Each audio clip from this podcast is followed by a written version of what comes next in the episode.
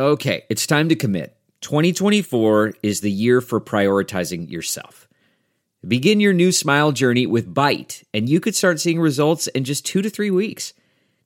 Just order your at home impression kit today for only $14.95 at Byte.com. Byte clear liners are doctor directed and delivered to your door. Treatment costs thousands less than braces, plus, they offer financing options, accept eligible insurance, and you could pay with your HSA, FSA.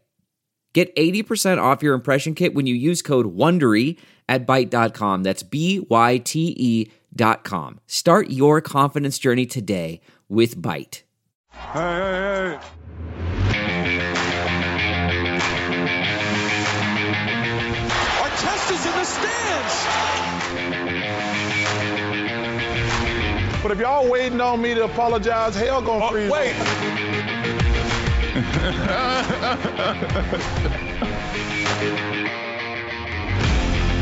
going on, everybody? Welcome to a, another episode of the Points in the Paint podcast. We hope everyone had a great and festive 4th of July. I'm Ben Wittenstein. And I am, of course, am Zach Badgerhouse, always in the house. Zach, you have a good 4th? You have a fun 4th? I had a uh, busy fourth in terms of like cleaning up around the house. July 3rd was more so the July 4th. Yes. I was up uh, at a lake house, and let me tell you, people on lakes, they love fireworks. And they love couldn't go to shooting sleep. fireworks till Let's say- midnight. yeah, let's say you couldn't get no sleep. No, they they love fireworks. It's it's pretty impressive how many fireworks are shot off at lakes. But uh, all in all, fun holiday. It was great to finally see Game One of the Finals. We have Yes. made it to the NBA Finals, so that was exciting to see um, on Tuesday night. But we got a lot to talk about. We got the Suns, we got the Oh, Bucks. Yeah. We've got Dave King coming on. He's the uh, managing editor of Brightside Sun, which is SB Nation's Sun's website. So we got that going. Uh, we'll be talking to him, which is very exciting. Yes. Um, so we got a lot to talk about, and we appreciate everyone listening, especially right now during the finals. If you're trying to find out what's going on, trying to find find analysis, whatever you want, this is the number one place to do it because we are stadiums. We are stadiums number one. Let them know, Ben. Let them know. the number one podcast for NBA news and reactions on Stadium. Yes. You can follow us on Twitter at Points Paint. Subscribe, rate, review. We'd love to hear your reaction. We've been getting some uh, ratings. We've been getting some reviews. It's been fun to see people uh, living, uh, letting us know what they think and everything like that. So we're, we're excited. Uh, but Zach, the NBA Finals are here. We've got game Underway, one. buddy. Yes. They are underway. Game one done on Tuesday. The Suns take that game. So they are up one nothing in the Mhm. NBA Finals, which means uh, they have a 72%. Well, 70. They don't have a 72% chance, but teams that have won Game one of the NBA Finals have won the series 72% of the time. So history and the numbers right now are in the Suns' favor. And Zach, it was a big reason behind that was because of CP3, 32 Yes. points, Devin Booker, 27 points, DeAndre Ayton looking like an absolute stud. Yes. Uh, had over 20 points, had over 15 rebounds. He just was one rebound away from getting that 20th rebound. I think Chris Paul took that rebound away from him towards uh, the end of the game. So he almost had a 20 rebound game. But uh, you know, the Suns look good. They They they, they look serious. They look like the well balanced team that everyone really expected from them coming into this finals. And you know, they just at this point, even with Giannis not 100%, but he still played. The Suns look like uh, the better team at this point.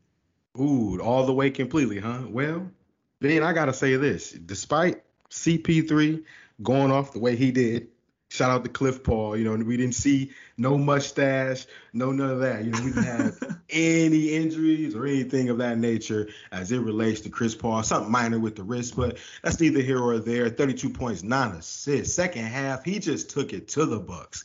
He just flat out took it to them. The mid range being the three point shot, and the three point shot was was a particular shot that people were really like pleased about when it comes to the well Chris Paul because he wasn't the guy really shooting those shots. He was more so working the mid range game, and those switches that we saw throughout the game for him to have the advantages, they got to go back to the drawing board, the Milwaukee Bucks, and figure it out because between him and Devin Booker the mid-range shot Ben will always and forever live forever and ever I know how excited you are about that, Uh-huh. Mr. Anti Analytics over here, just loving the Suns taking all mid range jumpers. What the Jazz at? what the Clippers at? Wow. Hello. I mean, that's that, that is CP3's bread and butter. That that's where Mm-hmm. he is. That's why he's a Hall of Famer is because of what he can do at the mid range, what he can do passing the ball. But he's been able to get into the mid range, and like you said, the switching by the Bucks defense, they switched everything one through 5 Mm-hmm. They were switching left and right, and it clearly wasn't working. And it's going to be up to Budenholzer to make the adjustments, which we have said time and time again on this very pod. I don't trust Budenholzer to make the correct adjustments, especially mid-series. He did a okay job against the Hawks without Giannis. He did a, pretty good job Yeah, I'll- adjusting. I'll that.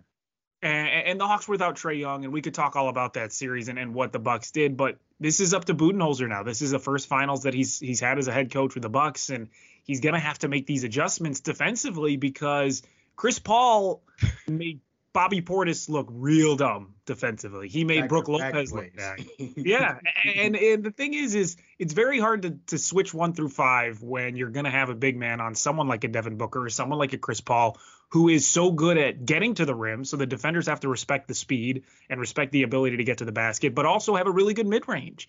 So I- don't know exactly what type of adjustments the Bucks need to make at this point. Maybe they need to not be as liberal switching wise, but it clearly was not working in game one.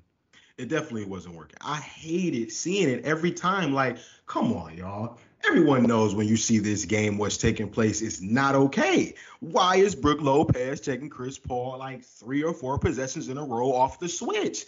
Stop switching. And then there were even points where, okay, if I even if I can't get my shot being Chris Paul, we definitely got a mismatch down low who's ever checking DeAndre Ayton. And that's what, you know, equated to the 22 points and the second chance opportunities that led to nearly 20 rebounds.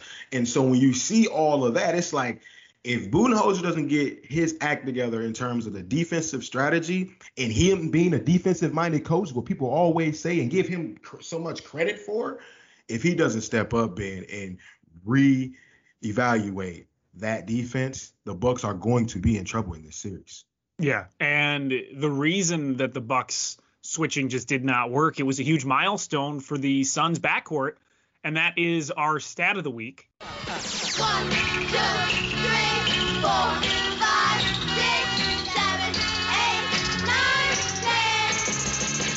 for this week, Zach. And the Yes. stat of the week is 59. Why and is that it is 59? the that is the total number of points that CP3 and Devin Booker combined for. Mm, And it is the most by any backcourt who were both playing in their first NBA finals, which I thought was very impressive. And No, that's unique. It's very unique. And a lot of the pairings that they mentioned uh, were a lot of younger guys, and obviously Book's a younger guy, but you have CP3, the old veteran on the team. This is his first finals, and they were both able to just commandingly score 59 points, and the Bucks had Yes. no answer for them with that None. backcourt defense at all. Jrue Holiday, where were you, man? And Ooh. it's like, and then it's like, Ben, you got to pick a struggle, man. Which which side of the ball are you going to show up on, defense or offense? Because game one, it was neither. I can I can handle you stepping up defensively and stopping someone, and then your offense being limited. I can deal with that. But if you can't show up offensively or defensively, if you're Jrue Holiday, the Bucks are not going to have any chance. Ten points is not going to cut it. You can't have the same amount of points as Cameron Payne. I'm No. sorry. You're a starter in this league. You can't have that type of uh, production if you're Jrue Holiday. And I, you know, I like what Khris Middleton did. He stepped up. You know, we obviously see that he's not 100%. We saw 100% flashes from Giannis, but I don't think he is 100%. Like if you bend your leg the way that he did and come back a week and a half later, I got to give Giannis Antetokounmpo a lot of credit for even coming out there and putting his body on the line to even, you know, put him put his team in position to win the, to be in the game to try to even be in the game to win the game you know they they were in the game at a point in time the game was tied and then like midway through the second or midway through the third quarter it kind of just got out of hand it, uh, Phoenix Suns went on a run Yeah, and you have to give it the props to Giannis. 20 points, 17 rebounds. And a week ago, people did not really think he was going to even make it through the rest of the season because Yes. of uh, hyperextended legs. So, I mean, for him to come back, for him to do what he did, he obviously added to that Bucks offense, and they needed him more. And on that Jrue Holiday point, they need Jrue Holiday to be more aggressive They can't have him just be another Eric Bledsoe. And Yeah. that was a big problem with them getting to the finals in the first place is they couldn't find that third player to really put them over the edge because you knew Giannis is going to show up. You know Middleton will probably show up at least a little bit defensively and then maybe score his hopefully, you know, 15 to 20 points in a night. He had 29 in game 1, so they got the production out of him. Now you need Jrue Holiday to step up. You need his defense first and foremost. You need him to play the type of defense that people expect him to play, an all defensive type of player. But he needs to score more than 10 points. I mean, he needs to be a guy that shoots better. he needs to shoot better. He needs to be more aggressive on the offensive side of the ball. He can't just be another Eric Bledsoe who just fails to show up in times when the Bucks need him. Exactly. And so when you look at it, if you're Jrue Holiday, what are you going to change going in into game two, right? You're going to apply that same pressure on the offensive side that you do defensively and not switch. If anybody comes up to set a screen, you better stay. Stay on Chris Paul, cr- stay on Devin Booker, whichever one is the ball handler at the particular time. You have to stay and commit to the oh, ball Fight through handler. it. Have to, exactly. Yeah, I, I was very surprised that uh, they weren't trying that, and maybe they'll we'll see a completely different defensive strategy in game two because it clearly didn't work. And I, I still think this could be a fun series. I still think the Bucks have a shot to win a couple games, but man, the Suns are just so deep. They're so good. They have they have such a well balanced team, and when you're led by a veteran with like CP3 who has that leadership capability, Yep. and who rubs off on Devin Booker and the way he plays and who gives DeAndre Ayton so much confidence on the offensive side and they work well in the pick and roll together. That's a hard team to beat. And, I, and it's going to take a couple defensive strategies, not just one where they just switch everything. They're going to have to figure out what works defensively. They are. And what's our question of the week? I like this. All right, so we have a question of the week, maybe a new segment. We'll see how this works, and, and we're right. going to try it out this week. Bueller, Bueller, Bueller. Here's the question of the week, Zach. From what we saw in game one, mm-hmm. from how well the Phoenix Suns played mm-hmm. and how okay the, the Milwaukee Bucks played, do you think this will be a close series? Are the Bucks going to able to make this a series? Are They're going to be able to do that, or are the Suns going to be able to run away with it? Are we going to, like the meme says, is it going to be Suns in four, or are we going to see a close series from these two teams? You know what, Ben? I have yet to even pick a winner of this series because I felt like it's just too difficult to really pick. I like the players that are on the Phoenix Suns roster. Everybody knows how I feel about Giannis. Gets 28 points and everybody's hollering and yelling how he doesn't have any offensive moves whatsoever, but still goes out there and be as productive as he possibly can. So I appreciate both sides. And so it's just so hard for me to choose a winner for the NBA championship. Being I'm, I'm I've been struggling. It's been like a week since we've known which teams are going to be in the NBA finals. I still have yet to make a decision until now. So if I'm going to make a decision right now on Ooh. Points in the Paint podcast, I'm going to go with Bucks in seven. No. Bucks in with the- seven. Bucks in seven. Giannis finds a way. Chris Paul, unfortunately, doesn't win a championship. However, way. if it happens, I'll still be happy. I'll still be happy if Chris Paul wins. Yeah. But I got if I got if I got to pick a side, I'm gonna roll with the young bull with Giannis Antetokounmpo. Wow.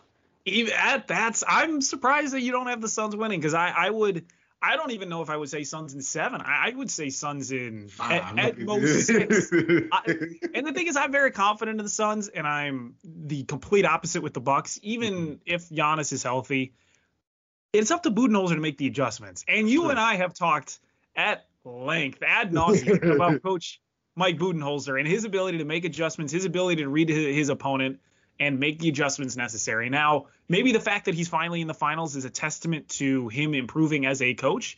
But you know, I, I- they got a little bit lucky with the Hawks and, and Trae Young going down with an injury. Um, and I know they didn't have Giannis, and, and I think that's a testament to Budenholzer's coaching. They were able to win that series even without Giannis for the last couple of games. But Monty Williams is, I mean, the guy has shown that he can be a really good coach. And and you really have, you know, one and a half coaches that you have to play against because you're playing against Monty Williams and you're playing against Chris Paul. And and the guy is is a walking basketball genius. So that in and itself, the Bucks are going uphill at that point. I, I don't know how much I trust Budenholzer to really counteract that by himself. And and the Bucks being without a, a leader, like they don't really have a vocal leader like Chris Paul and the Suns. Giannis will speak up sometimes, but he's not known as a vocal leader. He's not the guy who's going to start yelling at his teammates to do things. He and he has said that he's a guy that just likes to be passive and Leads let his teammates example, figure it out. yeah. yeah, and you're not going to get that from Middleton. You're not really going to get that from Jrue Holiday. I mean, they don't they don't have that vocal leader who a lot of teams PJ need. Tucker, maybe like Maybe maybe. PJ Tucker. Ah, yeah, maybe PJ Tucker. I mean, you kind of want the leader to be a guy who can score in, Or- you know, the right. 15, you know, 20 point area.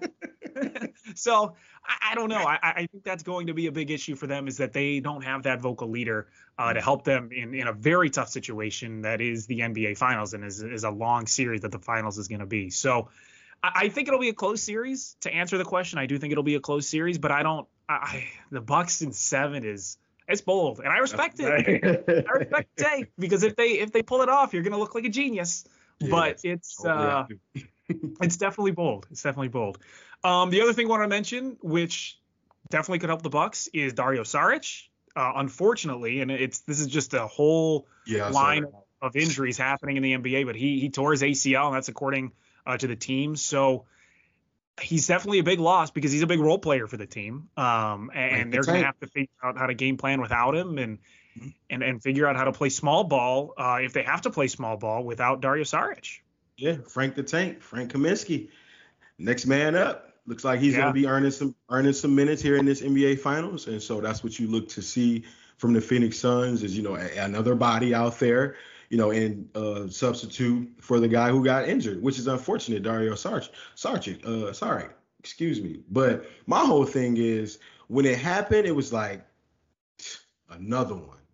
Yeah, Felt like DJ Khaled, man, another one. Like yeah, it was just so tough being to constantly see these guys go down.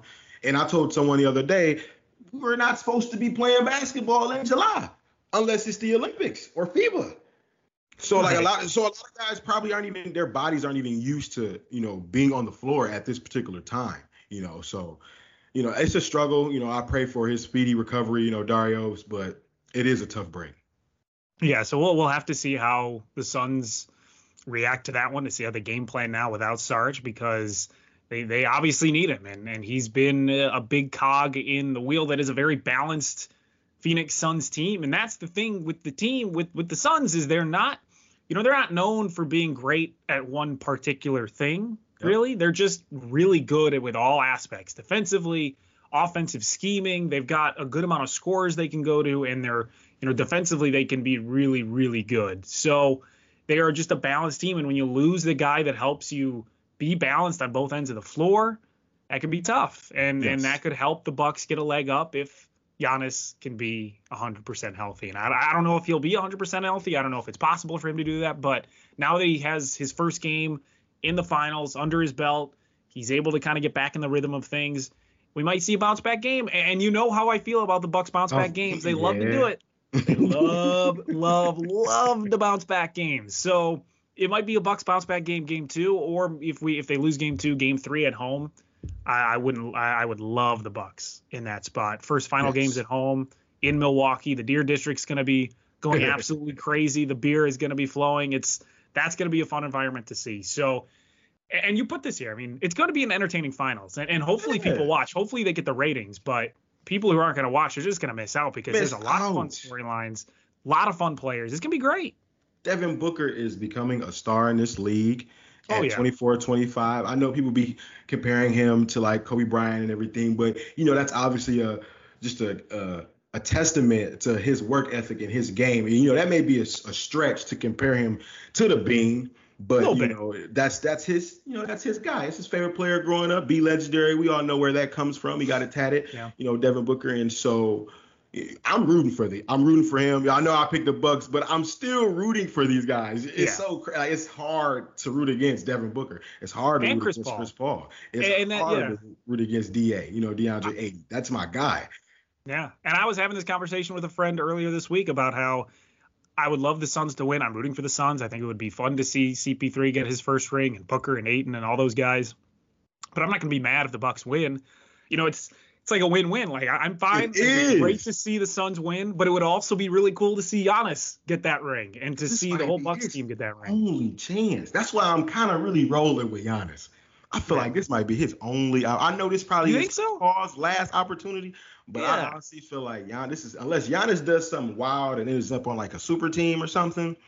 With his mentality, I feel like this is the only opportunity Giannis has to win a championship. All the injuries that happen in the East for them to get there. I know you got to play whoever's in front of you. Same thing on the other side if you're the Phoenix Suns, but I feel like this is the only opportunity for them, man. For Giannis, I feel like this is this is it. Well, I ain't gonna say this is it, but this is the the best opportunity he's gonna have to win Yeah. a championship right now. They were Kevin Durant shoe size away from not even being here. And they're gonna they're gonna have to face the Nets again next year, and it's gonna be a Nets team that had a full off season to, to get used to each other, get fully healthy. So that that'll be uh this this may be one of his I don't want to say his last chance. I, I don't because he's so young and that team can still stay together for a bit, but Chris Paul probably one of That his, if not the last chance.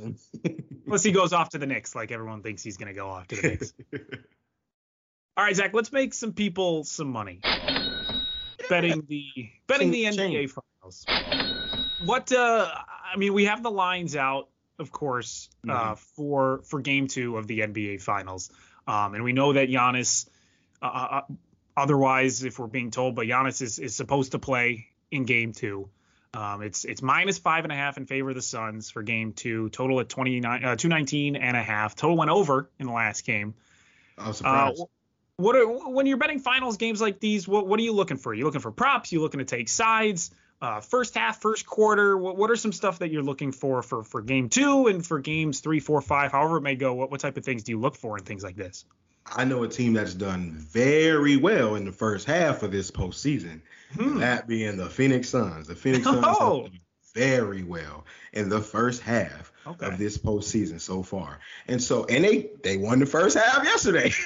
There you go. Yesterday, and so you know, I would I would take that bet at least for the first half. If you're the if you're a bet, good better, you're a serious better out there. I'd roll with Phoenix in the first half uh, for game two, most definitely. Whatever the uh, spread's gonna be.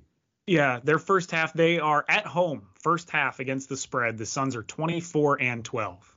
See, that's fair. 24 and 12. Yeah.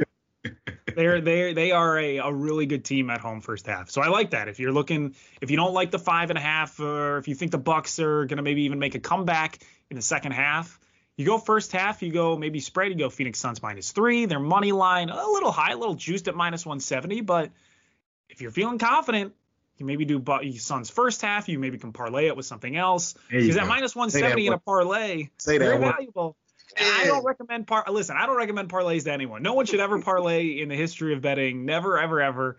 Don't But the guy on the other side of the Don't mic from listen me, this one Zach Badgerhouse, the man does only parlays. So you, that's all you to recommend the Phoenix Suns first half money line parlaying with something else.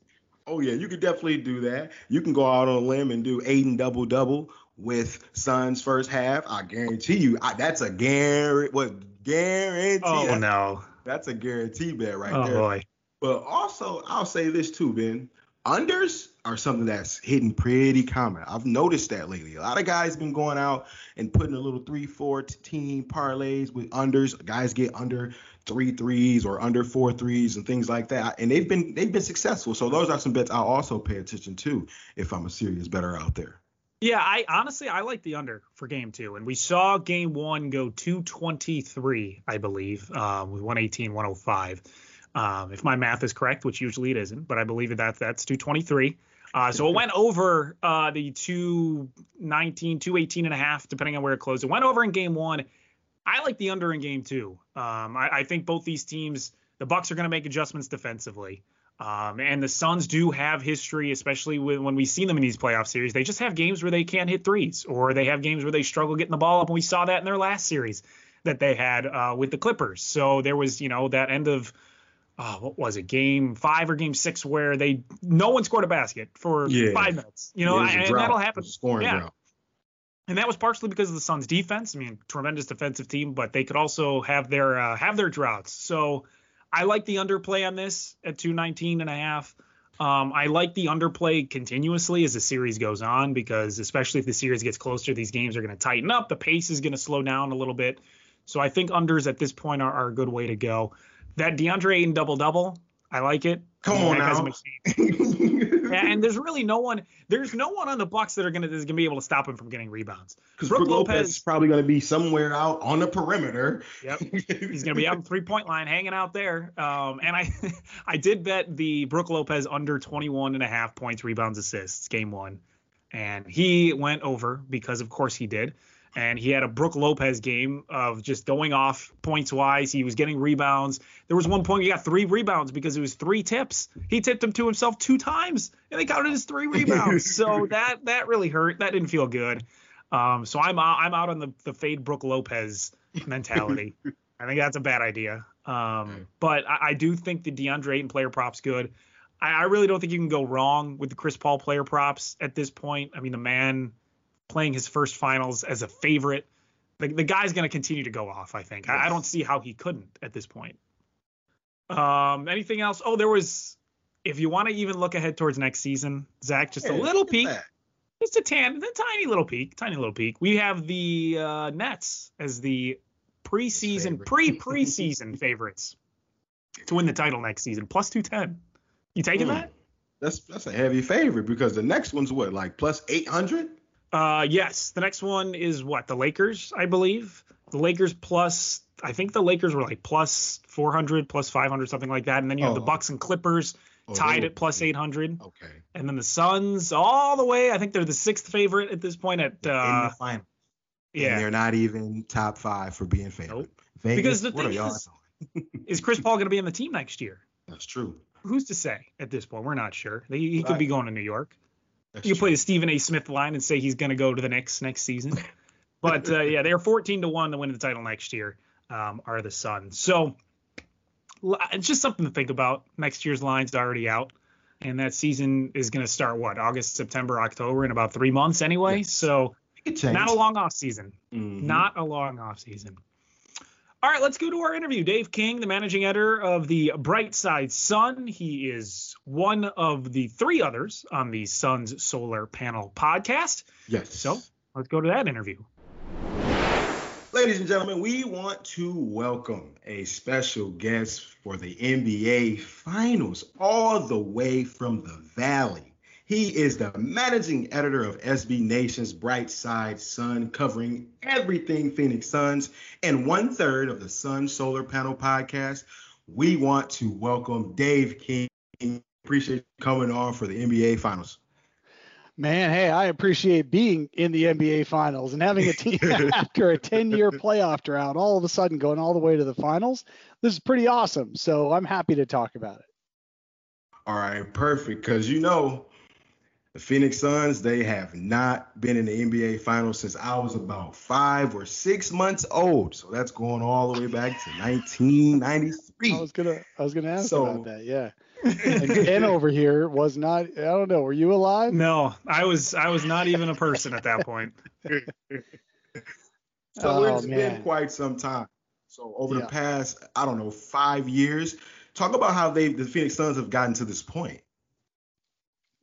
Uh, your guess is as good as mine. No, seriously. Uh, the- until, I mean, all the way up through two years ago, this team Mhm. was second worst in the league. Second worst in the league, even after the year after taking DeAndre Ayton number one overall and Mikal Bridges number 10 overall, having a core that included a prior number four overall and a, another prior number four overall and Devin Booker, the lowest rated, you know, the lowest drafted one of the whole group. And they still just won 19 games just two years ago. Uh, but then they brought in uh, James Jones as a permanent GM.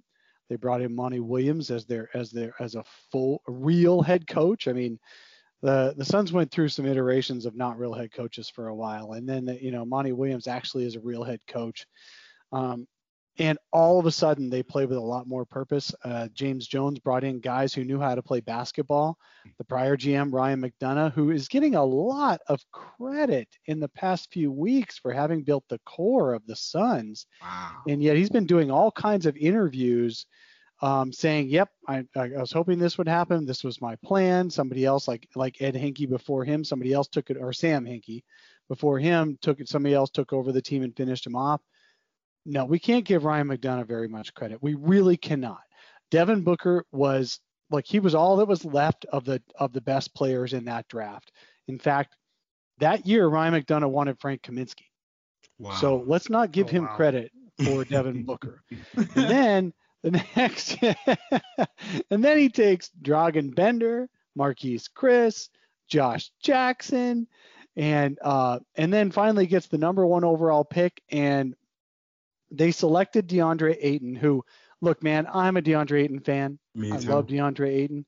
I think he was a valid number one pick in that he is the kind of guy you could do exactly what they're doing today with, which is he can do both ends. He can play defense. He can play offense. Nobody else in the league, almost nobody, is as talented as this dude. That's what you take as a number one pick. Luka, of course, is awesome. Trae Young, of course, is awesome.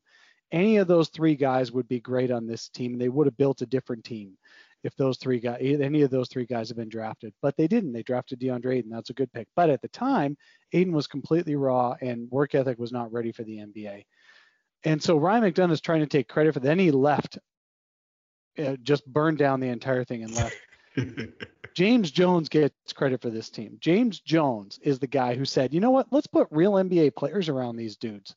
Let's keep the good ones, the ones with the highest potential, the ones with the best work ethic, the ones who listen the best and want to be the best that are on this in this organization. And let's just turn change out all the rest of them to real NBA players who knew how to play. When he signed what he did was that first summer, and I'm sorry, I'm just really just rambling right now. Is it okay? oh no. Oh, it's a it's a pretty special history that they have. So it's, Yeah, well, it's important to know where they came he, from. he cleared he cleaned house. So if James Jones inherited a roster full of 24 and unders, who very few of them, you can't put them, you can't put that many people together on one team that are 24 and under that don't know how to play. Almost none of them had played more than a year of college, so you just can't do that and win. So James Jones said, "I'll pick my three favorites." I'm going to trade everybody else. But what he did was he's like, I'm not going to do it like the Sam or the Sam Presti way, which is trying to win every trade as I make it. He's like, man, all I want is cap space. So I'm going to trade mm-hmm. even young guys for cap space. He sent TJ Warren to Indiana for cap space for nothing, a starter for nothing. Yes. He sent Josh Jackson to Memphis for nothing except money, you know, space, cap space. And so he ended up with enough money to sign Ricky Rubio. Ricky Rubio made the team legit. Monty Williams as a head coach, Ricky Rubio as a point guard, made the team legit. And back then we were happy with a 34 and 39 record. Very happy after 10 years of crap. So It's fair. then in the off season, James Jones goes, "Yeah, but what if we had Chris Paul? That would be even better." So he went and got Chris Paul. Of course, some of us are like, "Yeah, but but, but we love Ricky. Ricky's basketball Jesus. He's got the hair. He's got the eyes. You fall in love with him when you look at him. It doesn't matter what gender you are. It's just great." uh, we all loved Ricky, but Chris Paul is the point god. And the only question was, would he stay healthy? And uh, what would he do after this year? Because this year, after this year, he's got a player option, so he could be a free agent and leave.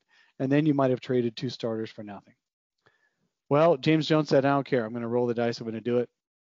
Puts Chris Paul in. And then the whole time, Monty's been developing Ayton and Bridges and Booker into winners. And then Chris Paul comes in here and tells them exactly how to win that game, that day, that play. And it's like a, a match made in heaven. Uh, we could not have scripted it better. Not the most optimistic Suns fan could have put a better uh, plan together with a better result. Yeah, Zach and I were talking on the pod. We were saying the Suns, you know, they have kind of one and a half coaches. They've got Monty Williams, Yep. and then they have Chris Paul there to help the younger guys. And it seems like a lot of the younger guys are really taking to accepting his advice and accepting Yeah. his vision and, and kind of listening to what he has to say. Oh yeah, DeAndre, DeAndre Ayton especially. They joke about it now. Uh, well, no, the players have been joking about it all year. That DeAndre Ayton is like that kid that gets uh, yelled at constantly, constantly, like every single play. I mean, down to the little the angle of the screen he's trying to set for Chris Paul on a pick and roll. you can't stand with your feet here. You got to stand with your feet there. Depending on what this guy does, then you move your feet here and then you move your hips there. And he's constantly yelling. Chris Paul is a direct speaker. We'll just say that. he doesn't pull any go. punches. I can believe it. Ricky Rubio, see, Ricky Rubio was a good bridge for Ayton because Ayton went for one year of nobody telling him anything to Ricky Rubio going, Hey, come on over here. Let me just show you something. I'm going to be really nice to you. I'm going to say it in a nice way and I'm going to make you smile while I'm saying it. And then you're going to, you're going to be better. And Ricky would do that. He would come over, he'd, oh, yeah, you know, be really Mr. Nice Guy. And Ayton would do it. Then Chris Paul comes in and uses the same words except like a drill sergeant. He's literally awesome. figuratively slapping you across the face as he's saying it. Like the there's a clip of a I don't know a basketball coach overseas just slaps every player at halftime trying to get him. And that's basically Chris Paul except without the physical actually hits. But man, and Devin Booker would jump on his case, Ayton's case, and so Ayton grew into the player he is now because he took the instruction from those guys, regardless of how they said it. He's like a he's coachable, just like a really good guy in the military. You take your orders and you just say thank you, and you don't say, "I don't like how you said that to me."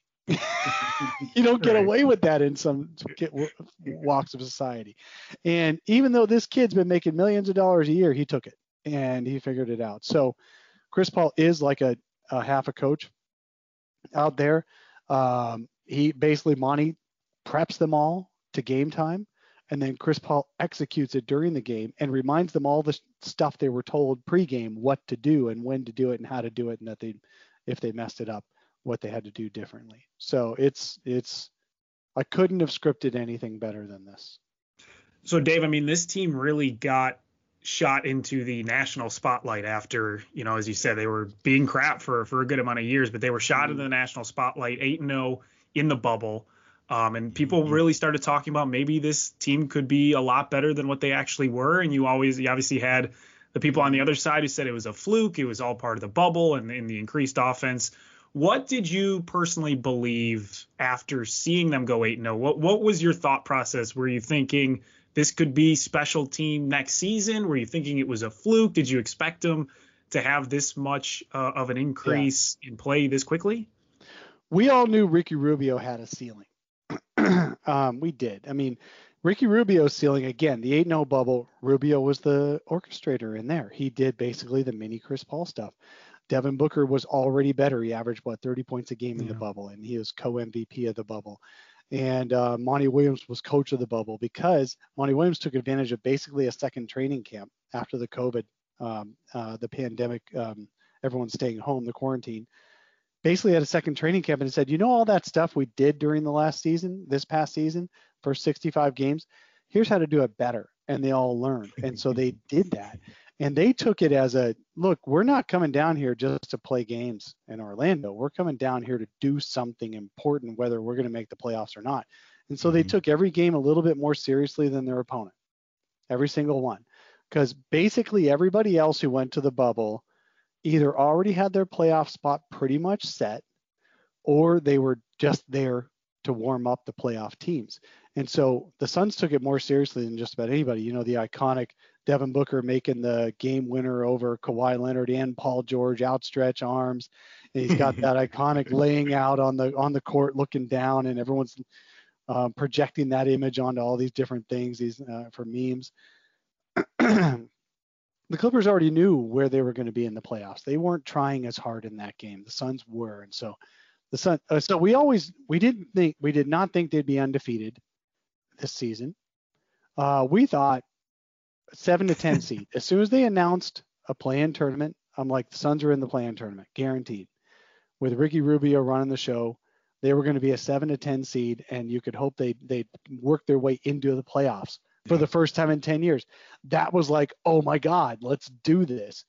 Then they acquire Chris, Chris Paul, and I'm like, maybe top four seed because Chris Paul just did with the Thunder what Mhm. we Right. were hoping, right? Incredible Yeah. stuff. He got them a five seed or a four seed. And the Suns were better, objectively better. As much as you might love Shai Gilgeous-Alexander, Devin Yeah. Booker is a better today player than him.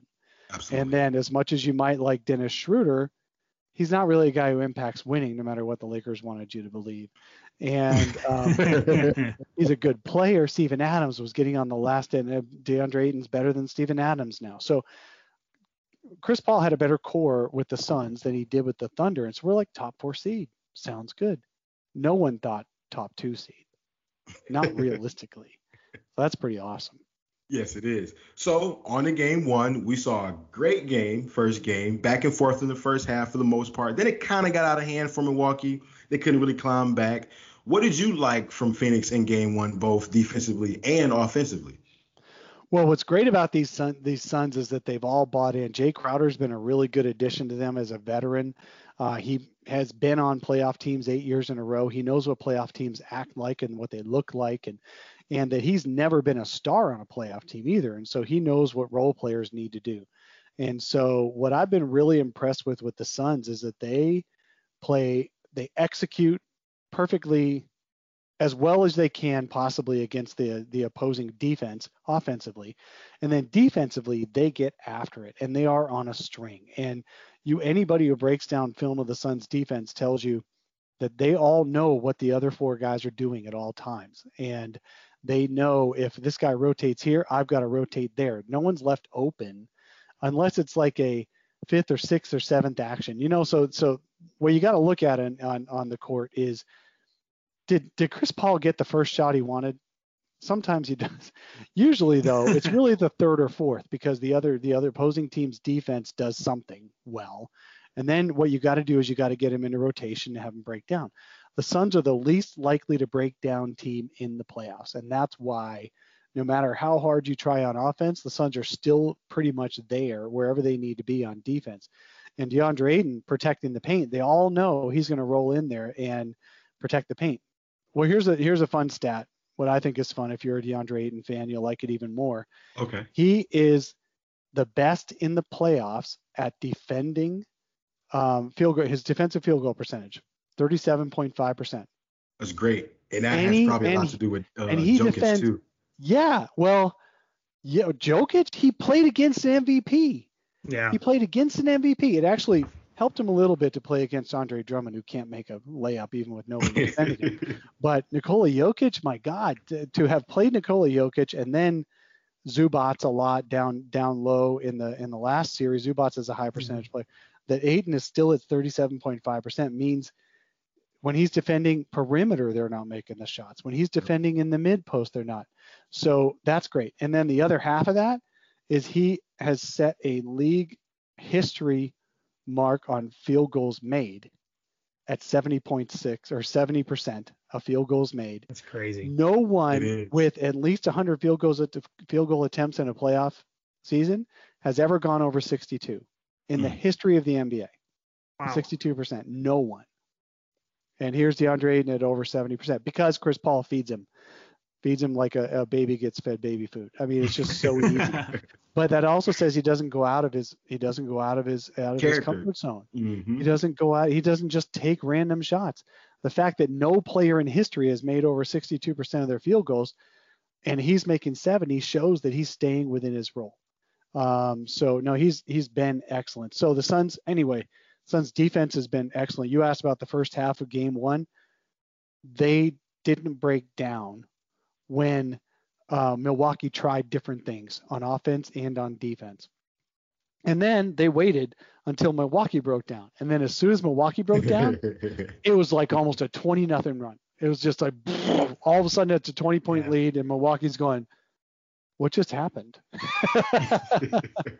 and that's what the Suns have done. They wait for you to break and they don't break themselves. Yeah, and that was kind of where the next question was going, which was talking about the Bucks' defensive strategy, which we saw them switching on pretty much every screen um, in Game One. how how would you assess the Bucks' defense on you know CP3 on Devin Booker? Why do you not think it really worked very well for them? Uh, well, yeah. So I don't know. You guys have watched the NBA for a long time, and I think at least all of us at least once have said, if that defensive matchup is working for the offensive team, why aren't they targeting it on every single possession? And in most teams, in most years, you wonder why they don't target somebody more defensively. Chris Paul targets you relentlessly. If he finds a mismatch he likes, he will target it every single time down the court until you take that player off the court. Rest in peace, uh, Bobby Portis. Yeah, Bobby Portis, also Brook uh, Lopez. Brook Lopez before him. Yeah. Yeah. Neither of those guys played in the fourth quarter because Chris Paul tore them up in the third quarter. Oh, As soon as they and, and so they had to change their defense a little bit, and they actually then even before they pulled Brook Lopez and, and Bobby Portis out, they tried a little bit of drop coverage instead of switching so much. Even that failed because they dropped too far, and Chris Paul and Devin Booker still got the mid-range shots they wanted. The team that played that played them better than anybody was the Lakers. The Lakers, what they did is they had the big drop only to the free throw line, and so neither Booker nor Paul could get their easy shot, and it was close enough to the defense, the guard defense, that they they could be defended over uh, from behind on top. So that was the best. The Bucks screwed all that up in Game One. If they fix that a little bit in Game Two, they'll be a little bit better off. But basically, Chris Paul just barbecue chicken. That's what he does, man. he figures it out, and and I it gets to the point where I feel bad for the other team because he refuses to stop targeting a mismatch. So your question on Milwaukee, how do they do? If they had the athletes like the uh, all the way up and down that could defend in a switch defense, they'd be fine. The Clippers were pretty much fine. Uh, the Bucks are not pretty much fine. They're stuck with Bryn Forbes. They're stuck with uh, Brook Lopez on each end of the spectrum. You know, uh, Jeff Teague. Oh, that guy cannot defend in space either anymore. So that's the Bucks' problem is they don't have enough guys who can defend in space to do a full heavy switch heavy um, thing against the Suns at least. It worked against Atlanta, but then Atlanta was without Trae Young at the time, so it, it worked against any team without their best player. So the Suns just happened to be healthy. So, what did you see throughout the first game that can be successful for the Suns to win these NBA finals? Well, I just think everything I saw in the first game. um, look, what's going to happen? What's going to happen is the free throws are going to even out. I mean, it was incredibly one-sided to the Suns on the on the foul calls, and that happens when one team is more aggressive than the other. But that'll even out. Um, but then again, Milwaukee isn't going to shoot almost 50% on three-pointers again either. So that'll even out as well. What I like about what the Suns did is is Chris Paul is just going to attack the mismatch. He's going to figure out the mismatch and he's going to kill it. And there's nothing Milwaukee can do about the fact that they have Bryn Forbes and Pat Connaughton and Brook Lopez and Bobby Portis in their rotation. There's nothing they can do about that. That's do you why I think the Suns are going to win. Jrue, he can only guard so much. That's my thing. Jrue's a Mhm. great defender. Giannis, great defender. But there's only two of them. So all you got to do is switch away from those guys and end up those guys end up just being help defenders at best. Mhm. Now what Pat sorry, Patrick Beverley did in the last round is he is such a dog. He fought through and didn't switch unless he absolutely had to when he wanted to take a guy down, especially he was really going after Devin Booker. Um, and he could fight through and stay on the primary ball Mhm. handler when he wanted to. So Jrue could maybe do a little bit of that, but he's not quite as violent as Patrick Beverley is. And so he I don't know if he'll break he'll he'll do he'll be able to do that as well. Um, but that's an option. Pat, Jrue Holiday could just decide he's always going to be on the on the ball handler, and then things will be a little bit different. So if you want to extend the thinking here three to five years down the road, we obviously don't know what Chris Paul is, is going to be, how much he's going to be involved with the team after this off season or not. But you got Devin Booker, you got Ayton, you have Bridges, you have a pretty good foundation here. A coach that's shown he can coach in very good Mhm. NBA games and he can make adjustments. Where do you see this team's next three to five years? What do you see this team's next three to five years being? Uh, I see now the the the pressure shifts to owner Robert Sarver. So here's the deal: Chris Paul becomes uh, potentially becomes a free agent this summer. He's like he's got one year left on his contract at 44 million. On one hand, you're like take it. On the other hand, you're Chris Paul and you break down every year. So let's convert that to a three year of something that looks um, not quite 44 a year, but something uh, you know fairly close, maybe in the 30 million a year range. That's fine. Cam Payne is a free agent. after the year. He's a great backup. You can find other backups though. That's not that big of a deal. The big deal is DeAndre Ayton and Mikal Bridges are up for extensions, which would kick in a two years from now or a full year from now. Um, and Ayton has played himself into a supermax, probably. Ooh-wee. Yeah. Dude, that this guy's been so good. I don't know how you can justify not, unless he just takes less. If he just takes less, Yeah. give it to him. Okay. Um, but uh, Sarver might try to do that, but I think Ayton doesn't let that kind of thing get to him. So even if Sarver does try to nickel and dime that supermax, um, I don't think that'll affect the relationship with the team. And then Mikal Bridges, you have to re-sign as well. At that point, you'll have with Devin Booker four guys in two years making Yeah. 100 million, 110 million between them, four guys. That makes it harder to fill out the roster. But James Jones has shown he can find guys who no one else thought could play really well together. He put Yep. this whole roster together on shoestring. So as long as James Jones stays and and Robert Sarver doesn't completely crap the bed on re-signing guys, um, the Suns should be contenders for years. okay. But ask me again in uh, well Three months. three months because that's a short off season, isn't it? Yeah. Ask me again in three months, and I'll know better. Um, If they make Ayton and Bridges wait until the year they become restricted free agents, that's probably bad news. All right. Well, final question, Dave. Fill in the blank for us. The Phoenix Suns will be NBA champions in blank games, and blank will be the finals MVP. Oh, uh, the Suns. I, I've been calling six games. I really think Milwaukee will do some stuff. They'll have home. They have home court for three of the next five games anyway. I think, and uh, they should get a couple out of this. The Suns have been great on the road all year. They'll win at least one in Milwaukee. Um, so I think it's. I, I, I I'm saying six. I would like it to be five so that they can actually win in front of their home fans. The Suns have closed out the last three rounds on the road. So they haven't Oh, wow. actually closed Yeah. a series at home yet this year. Okay. So It'd be it'd nice, be But I don't Mhm. want it to go seven just to get that. Finish it. in- so five or six. Yeah. I'm, I'm going to say five or six games, Okay. and the MVP has to be Chris Paul because all the media is going to be is is constantly the media chooses this, and it, they they're kicking themselves for not having predicted the Suns would make the finals. They don't know why the Suns are in the finals, so they have to give credit to Chris Paul because he's the only guy that makes any sense to them. So I really think he'll be the overwhelming finals MVP as long as he Okay. stays healthy. Would be nice to see DeAndre Ayton get that, but I think you're I would right. give it Ayton probably. If he keeps playing the way he is, even Chris Paul says he's the MVP of the team. Yeah. But they'll give it to Chris Paul because of his history. That I 100% agree with that. Well, Dave King, we appreciate you coming on. Where can uh, people find your work? Where can people find you on social media? Yep. Uh, let's see. I am on Twitter at Dave King NBA. Uh, Espo, my co-host on Sun Solar Panel, makes fun of the NBA all the time. I did it once because I had a personal account and I wanted to know the difference between them, so I didn't tweet the wrong stuff. Um, and now it's just fair. there. Um, so Dave King NBA on Twitter, on podcasts on Solar Panel. You can find us on any of your favorite podcast apps. Uh, and then, yep, and then uh, my website, the one I'm, I do most of my work for, is brightsideofthesun.com.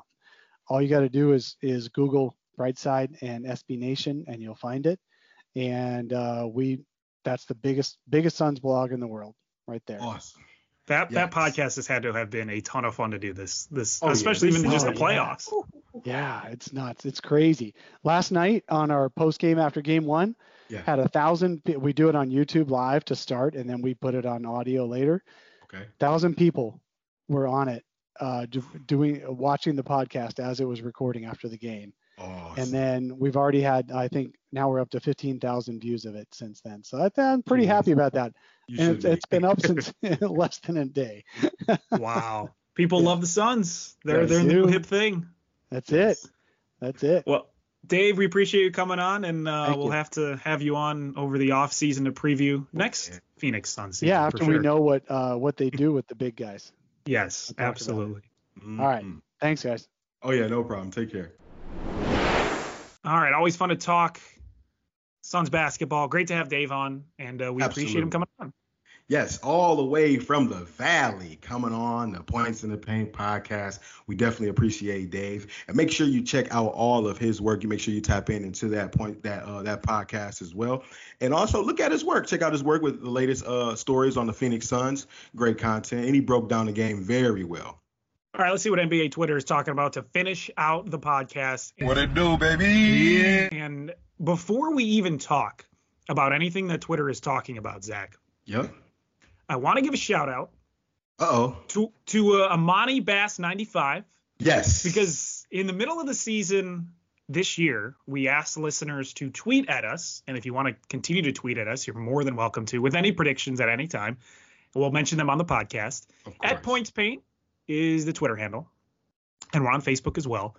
Yeah. Uh, at Amani Bass, uh, Amani underscore Bass 95, I should say, is his Twitter handle. He said in his bold prediction for the season, Brooklyn the doesn't season make started. the conference finals, and Giannis makes his first finals. I had to give him some shout out. I'm glad you did that. I'm glad you gave him a shout out and showed him some love because I told him the other day, I said, I think one of your predictions were correct, if not two of them. And I think we're going to make sure we show you some love on the next podcast. So I know he's going to listen and feel good about that. That's impressive. He, so he called both of them, you know, and Giannis making his first finals. I don't think a lot of people thought that would happen, especially with the way the Bucks and the history of them not making the finals and struggling in the playoffs, all of Right. that. So he believed in Budenholzer, and maybe maybe we'll have him on for you know a couple minutes, and he can defend Mike Budenholzer and, and talk about how much he loves him for helping make the finals. But honestly, that's an impress that's an impressive prediction with uh, Brooklyn not making the conference finals, Giannis making his first finals. Pretty good. Gotta respect it. Other things NBA Twitter talking about, of course, with Chris Paul, players and fans, they are Yes. tweeting in droves. Of. Yeah, they're showing him love. He was not only did he reach the NBA Finals, he won his first game of the NBA Finals. And showed out in his first game of the NBA Finals. Ooh, 32 and 9, man. They were he was sensational. The threes, the midi, shout out to the mid range. It lives forever, man. Let me just let you know that one more time. Mid range lives forever, man.